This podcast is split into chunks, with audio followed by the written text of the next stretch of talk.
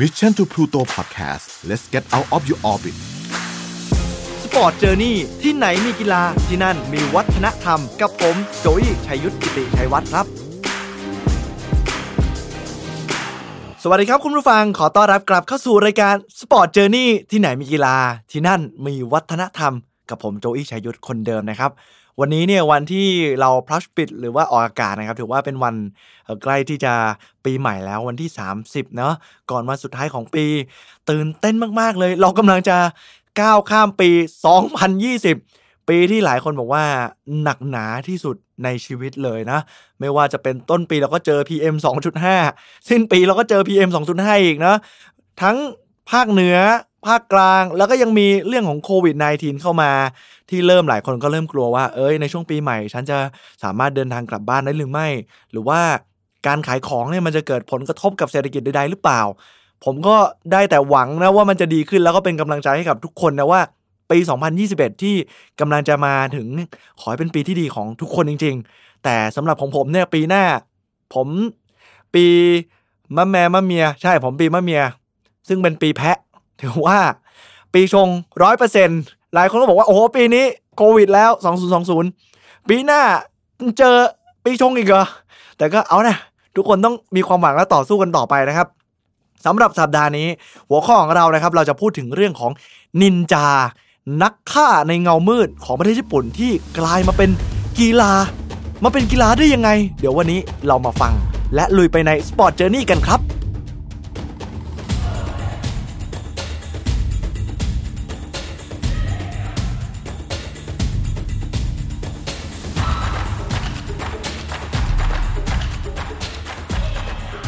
สัปดาห์นี้เนี่ยอย่างที่ผมบอกไปว่าเราจะเล่าเรื่องราวของนินจาจากญี่ปุ่นนะครับ หลายคนเติบโตมากับหนังสือการ์ตูน หรือว่าเคยชมภาพยนตร์ที่คุ้นเคยกับเรื่องของนินจาแน่นอน ตอนเด็กๆเนี่ยผมเคยอ่านการ์ตูนหรือว่าดูด้วยเนี่ยเรื่องนินจาฮาโตริใครเคยฟังเกิดทันบ้างครับแน่รู้เลยว่าถ้าคนที่รู้จัก ไม่ใช่เด็กๆแล้วนะครับ ถือว่าโตใช้ได้ในระดับหนึ่งจำได้ว่าสนุกมากๆ แล้วก็ชื่นชอบมากๆ คือเรื่องราวเนี่ยมันก็จะคล้ายๆ กับโดราเอมอนที่เราเคยดูตอนเด็กๆเลย เพราะจริง ๆ แล้วเนี่ยคนวาดคืออาจารย์คนเดียวกัน ก็คืออาจารย์ฟูจิโอะฟูจิโกะเขาวาดตั้งแต่ปี 2525 ถ้านับถึงปีนี้เนี่ยก็จะประมาณเกือบๆ39 ปีแล้ว ยาวนานมากๆครับ แต่ว่าฮาโตริเนี่ยกับโดเรมอนก็จะแตกต่างกันนิดหน่อย คือฮาโตริเป็นนินจา ส่วนโดเรมอนเนี่ยก็จะเป็นแมววิเศษเนาะที่เอาของวิเศษออกจากกระเป๋าหน้าท้องอะไรประมาณนี้ ก็จะดูแลตัวเอกคล้ายๆ กับโดเรมอนเลย แล้วผมก็จำได้ว่าเคยดูตอนหนึ่งฮาโตริเขาเคย ปรับเปลี่ยนบ้านของตัวเอกเนี่ยให้กลายเป็นเหมือนบ้านนินจา บ้านนินจาเป็นยังไงครับ ก็จะมีช่องลับต่างๆ ที่มันงอกแล้วเกิดขึ้นมาใหม่ ที่มันจะซ่อนอยู่ตามประตูลับต่างๆนะคืออยู่ๆก็จะมีเออบันไดที่มันสามารถเดินไปห้องใต้หลังคาที่มันไม่เคยมีมาก่อน หรือแม้กระทั่งทางที่เดินลงไปใต้ดิน ที่ประตูเนี่ยจะซ่อนอยู่ด้านหลังรูปภาพที่เป็นภาพที่แบบภาพม้วนของคนจีนน่ะที่เขาคลี่ลงมา พอเราดันรูปภาพออกไป เราจะเจอกับบันไดที่มันทอดยาวลงไปใต้ดิน แล้วก็จะเก็บอาวุธของนินจาเอาไว้ โอ้โห ผมเด็กๆจำได้ว่า ผมอยากมีประตูลับหรือห้องลับอะไรแบบนี้มากๆเลย แล้วก็ถ้าลองขยับโคมไฟนิดนึง ที่ติดโคมไฟที่แขวนไว้กับกำแพงเนี่ยครับ ก็จะมีกลไกต่างๆ ซ่อนอยู่ มีของกระเด้งออกมา หรือว่าประตูทะลุไปอีกกำแพงฝั่งหนึ่งที่ไม่เคยเกิดขึ้น รวมถึงก็จะมีคาถาวิชา ที่ผมก็ไม่เคยรู้ไม่เคยเห็น แต่พอเด็กๆ เราได้อ่านเรื่องราวของนินจาเนี่ย เราก็ชอบมาก พอโตขึ้นมาหน่อย ก็จะเจอกับอีกหนึ่งเรื่องก็คือ นินจาคาถาโอโหเฮหรือว่านารูโตะอันนี้ก็ดังมากๆ แมสสุดๆทำเป็นภาพยนตร์ต่างๆ เยอะมาก มีคาถาแยกเงาพันร่างอะไรประมาณนี้ที่นารูโตะมาจะเหมือนแยกเงาตัวเองออกไปกลายเป็นร่างหนึ่งร่างสองแล้วก็ใช้ไปทำนู่นทำนี่ คือถ้ามันทำได้จริงก็คงเจ๋งมากๆเลยนะครับ เหมือนเหมือนเป็นพลังวิเศษเหมือนมิวแทนอะไรประมาณนี้เลย มีวิชากระสุนกงจากเนตรวงแหวนของซาสึเกะหรือว่าการเรียกสัตว์ต่างๆ มาต่อสู้ กบงูเรียกได้หมดเลย ก็นินจาก็เป็นอะไรที่ โอ้ เท่มากในความรู้สึกในวัยเด็กของผมนะ พอโตมาเนี่ยสิ่งต่างๆ เหล่านี้เมื่อเราหาข้อมูลและเรียนรู้ขึ้นเนี่ย ความจริงที่มันเกิดค้นพบขึ้นมาก็คือไอ้เรื่องที่เรารู้มาตอนเด็ก ๆ เนี่ย กับความเป็นจริง มันคนละเรื่องกันเลยครับ คือนินจาแท้จริงแล้วไม่ได้มีพลังวิเศษ หรือสามารถเรียกอะไรต่างๆ เหมือนที่เราเคยดูในการ์ตูนหรือในหนังต่างๆ เลย มันทำให้ความฝันของนินจาของผมเนี่ยมันมาลายหายสูญเสียไปโอ้โหผมก็แอบเศร้าเหมือนกันนะ ที่รู้ความจริงว่าเฮ้ยวัยเด็กที่เราชอบเนี่ย มันเป็นเพียงแค่เรื่องราวที่เขาแต่งขึ้นมาให้สนุก ทีนี้เรามาเข้าเรื่องกันบ้างดีกว่าครับว่า นินจา หรือบางคนออกเสียงว่านินจาหรือว่าญี่ปุ่นก็จะเรียกว่าชิโนบิที่แปลว่าผู้คงทนก็เหมือนแบบอดทนอะไรประมาณนี้ และคุณผู้ฟังทราบไหมครับว่า นินจาที่เรามักมีภาพจำเนี่ยการแต่งกายชุดของเขาก็คือจะใส่เป็นชุดสีดำทั้งชุดมีการปิดหน้า ปิดตาโพกหัว แล้วก็มัดแขนมัดหูทุกอย่างมันดูแบบ มืดแล้วเวลาที่อยู่ในเงามืดเราก็แทบจะมองแยกไม่ออกเลยว่ามีคนแอบซ่อนอยู่ตรงนั้น แต่เขาเล่าว่าจริง ๆ แล้วนินจาเนี่ยจะไม่ค่อยแต่งตัวแบบในหนังที่เราเห็นกันนะครับนินจาแท้จริงแล้วเนี่ยเขามักจะชอบการปลอมตัวซะมากกว่า ปลอมตัวเป็นชาวนาบ้าง ถือเคียวเกี่ยวข้าว หรือปลอมตัวเป็นขอทานบ้าง หรือแม้กระทั่งปลอมตัวเป็นโสเภณีก็มีนะครับ เพราะว่าการที่เราจะไปรอบสังหารเนี่ยพอเราเป็นเออเหมือนเกยชา หรือว่าบางคนก็เรียกว่าโสเภณีในอดีตเนี่ยก็จะดึงปิ่นปักผมออกมา แล้วก็แทงคอ คนที่เราตั้งใจจะรอบสังหารเกิดขึ้น หรือแม้กระทั่งนักบวชเป็นพระอะไรอย่างนี้ ก็มีเพราะต้องการที่จะตบตาซามูไร หรือทหารฝ่ายตรงข้าม เพื่อเกิดความแยบยนแนบเนียนในการลอบสังหารแบบที่ไม่สามารถจับได้ครับ ในอดีตครับ โชกุนหรือเหล่าไดเมียว หรือผู้ปกครองแคว้นต่างๆเนี่ยเขาจะมีนินจาไว้เป็นของตัวเอง คือนินจาเนี่ยจะเหมือนสายลับถ้าให้เข้าใจง่าย ๆ เป็นประจำตัวเลยว่าเรามีนินจาประจำตัวคือคนนี้แล้วก็มีลูกน้องต่างๆ คอยคุ้มครองเรา หรือว่าสั่งงานไปใช้งานในด้านต่างๆ ที่เราต้องการได้ ซึ่งนินจาเนี่ยความสำคัญก็คือเขาสามารถไปรอบฆ่าคนโดยที่ไม่สามารถสาวมาถึงตัวได้ว่า คนสั่งให้ไปฆ่าเนี่ยมันคือใคร เพราะนินจาอย่างที่บอกไปว่าจะปลอมตัวแฝงตัวไปทำภารกิจต่างๆ หรือแม้กระทั่งเออรอบฟังข้อมูล วางเพลิงฆ่าศัตรูเป็นเงาที่อยู่เงียบเชียบอย่างที่ผมได้เล่าไปว่า พออยู่ในเงามืดนี่เราแทบจะมองไม่เห็นเลย แล้วก็หลายคนเนี่ยก็มักจะคอยหวาดระแวง ว่าขณะที่เราคุยกันอยู่เนี่ย อาจจะมีนินจาซ่อนตัวอยู่ในฝ้าเพดานหรือว่า แอบฟังอยู่จากที่ไหนสักที่ที่เราก็จะไม่รู้เลย เพราะเขาจะ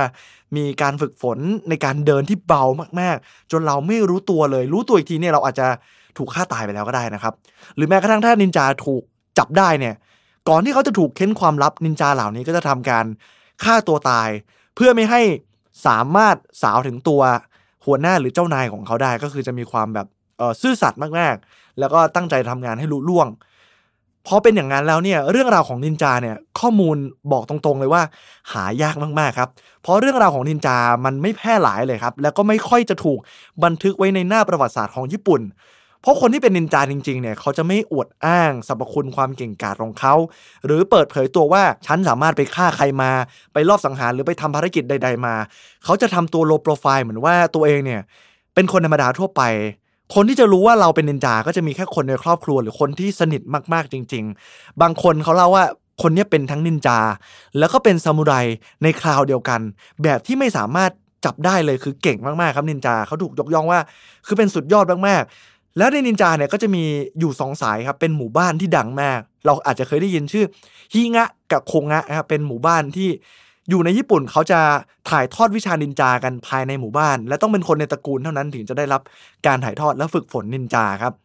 ซึ่งก็เป็นเรื่องราวที่เขาจะเล่ากันแบบปากต่อปากอย่างที่ผมบอกว่ามันหาข้อมูลยากมากในประวัติศาสตร์นะครับ แต่ในความเป็นจริงแล้วเนี่ยนินจาเขาก็มีความสำคัญในหน้าประวัติศาสตร์เหมือนกัน เพราะถ้าเล่าไปถึงในยุคโทกุงาวะอิเอยาสุนะครับหรือในช่วงปีพศ 1543 ถึง 1616 ที่ได้ขึ้นเป็นไดเมียวในยุคเซงโงกุเนี่ย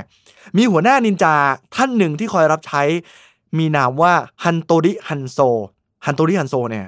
ก็คือเป็นชื่อที่การ์ตูนฮาโตริเนี่ยดึงหรือนำมาใช้ เพราะว่าเขาถูกยกย่องว่าฮันโตริฮันโซเนี่ยยอมรับว่าเป็นหนึ่งในนินจาที่เก่งที่สุดที่เคยมีมาในญี่ปุ่นเลย แล้วก็สำเร็จวิชานินจาขั้นสูง แล้วก็เป็นเหล่าหัวหน้านินจาที่คอยช่วยเหลือโทกุงาวะอิยาสุนะครับจากเหตุการณ์การลอบโจมตีของโอดะโนบุนงะที่ช่องเขานาระจนสามารถรอดชีวิตมาได้ และสุดท้าย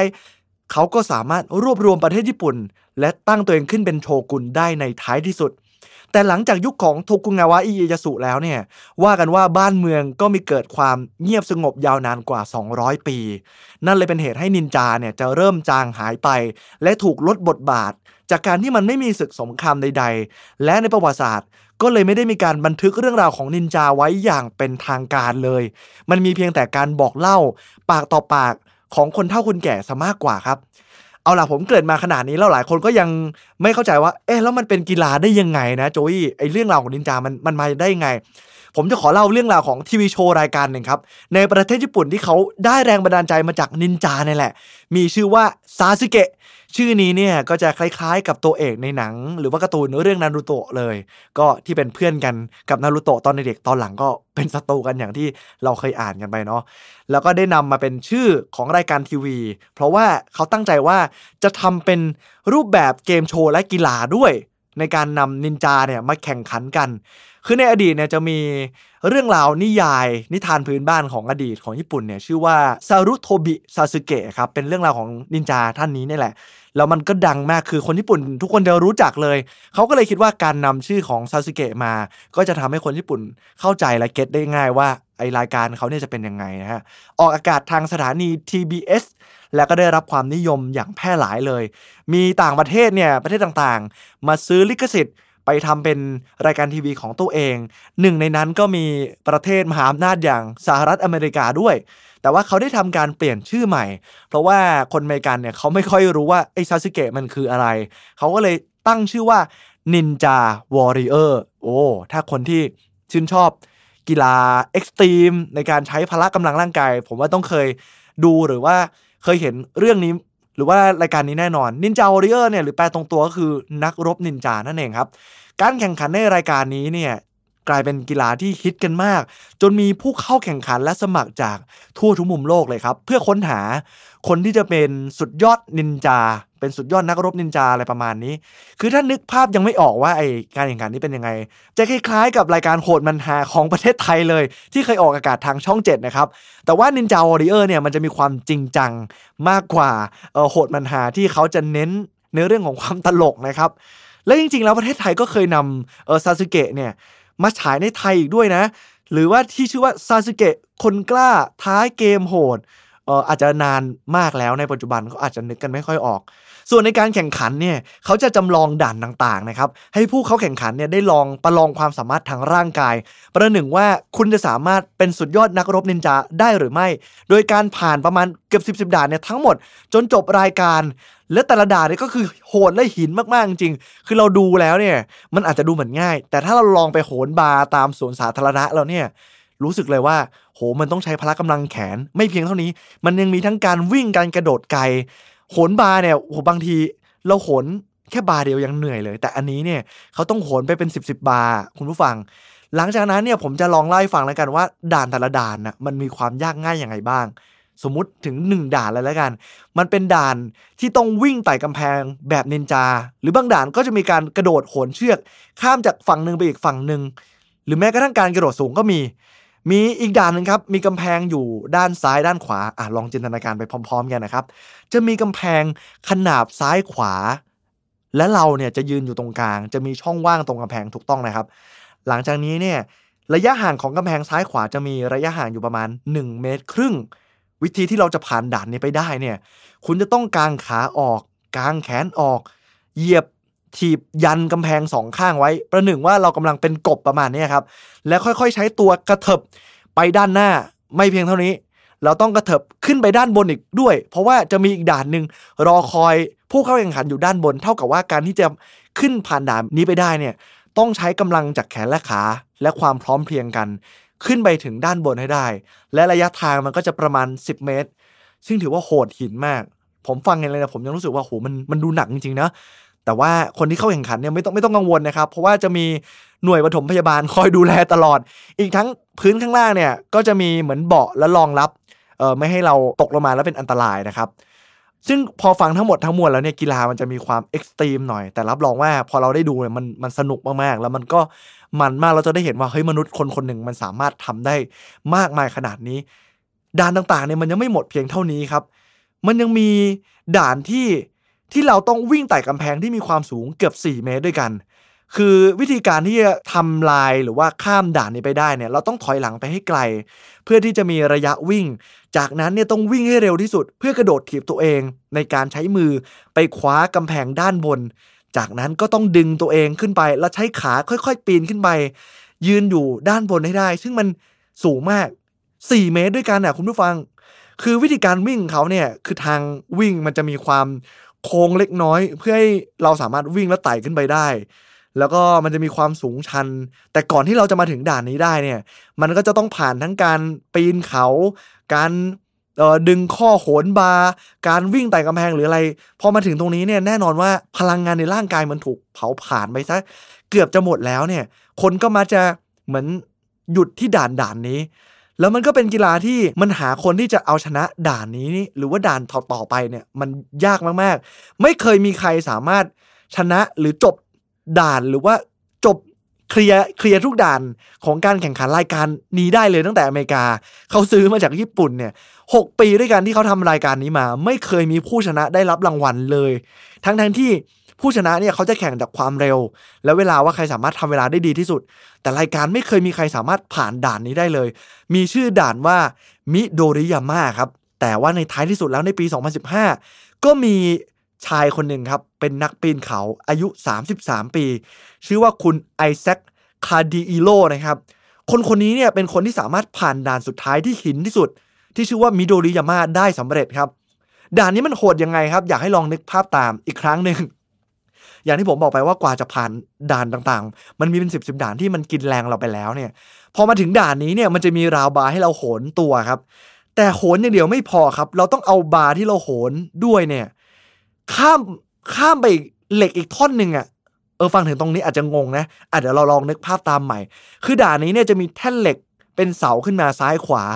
ทั้งหมด 5 จุดด้วยกัน จะเป็นซ้ายขวารวมทั้งหมดเนี่ยมันจะเป็น 10 เสา แต่ว่าเป็น 5 จุด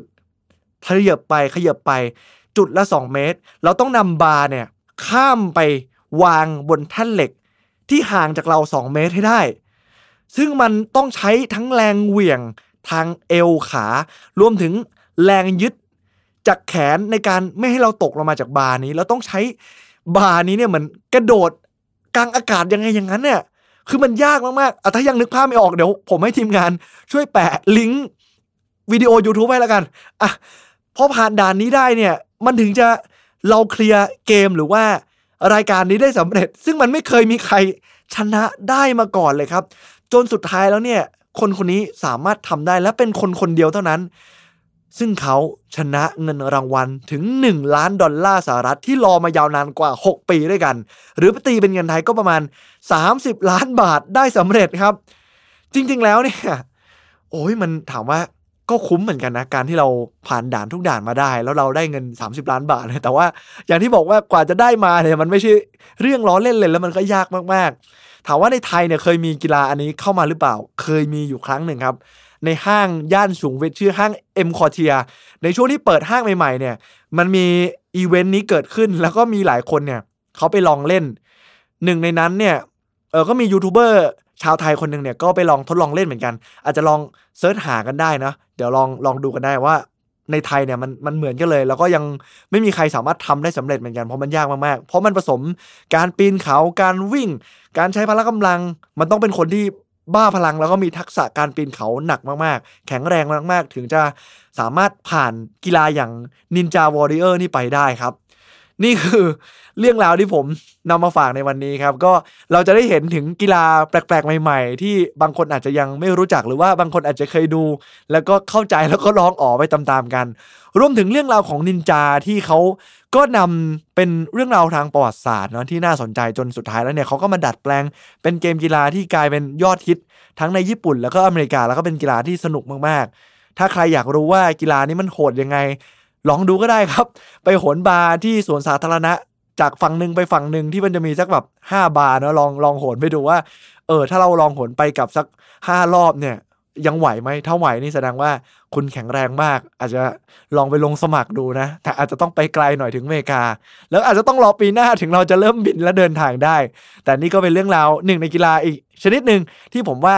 มันน่าสนใจแล้วก็แปลกดีนำมาฝากคุณผู้ฟังในวันนี้นะครับ สำหรับวันนี้เนี่ยวันที่ 30ธันวาคม ใกล้ที่จะปีใหม่มากๆ แล้ว ก็ขออวยพรแล้วกัน ขอให้คุณผู้ฟังทุกท่านนะครับ ที่กำลังเดินทางไปท่องเที่ยว ดูแลรักษาสุขภาพนะครับ เดินทางปลอดภัย แล้วก็มีความสุขกับช่วงเวลาที่ได้หยุดแบบนี้ทั้งกับครอบครัว หรือคนที่เรารักนะครับ แล้วเจอกันใหม่ในปีหน้านะครับสปอร์ตเจอร์นี่จะอยู่เป็นเพื่อนคุณผู้ฟังทุกการเดินทางและทุกเรื่องราว รวมถึงทุกช่วงเวลาเลย ผมโจอี้ชัยยุทธและ Sport Journey ขอกล่าวลาในวันนี้ว่า สวัสดีปีใหม่ครับ Mission to Pluto Podcast let's get out of your orbit Sport Journey ที่ไหนมีกีฬาที่นั่นมีวัฒนธรรม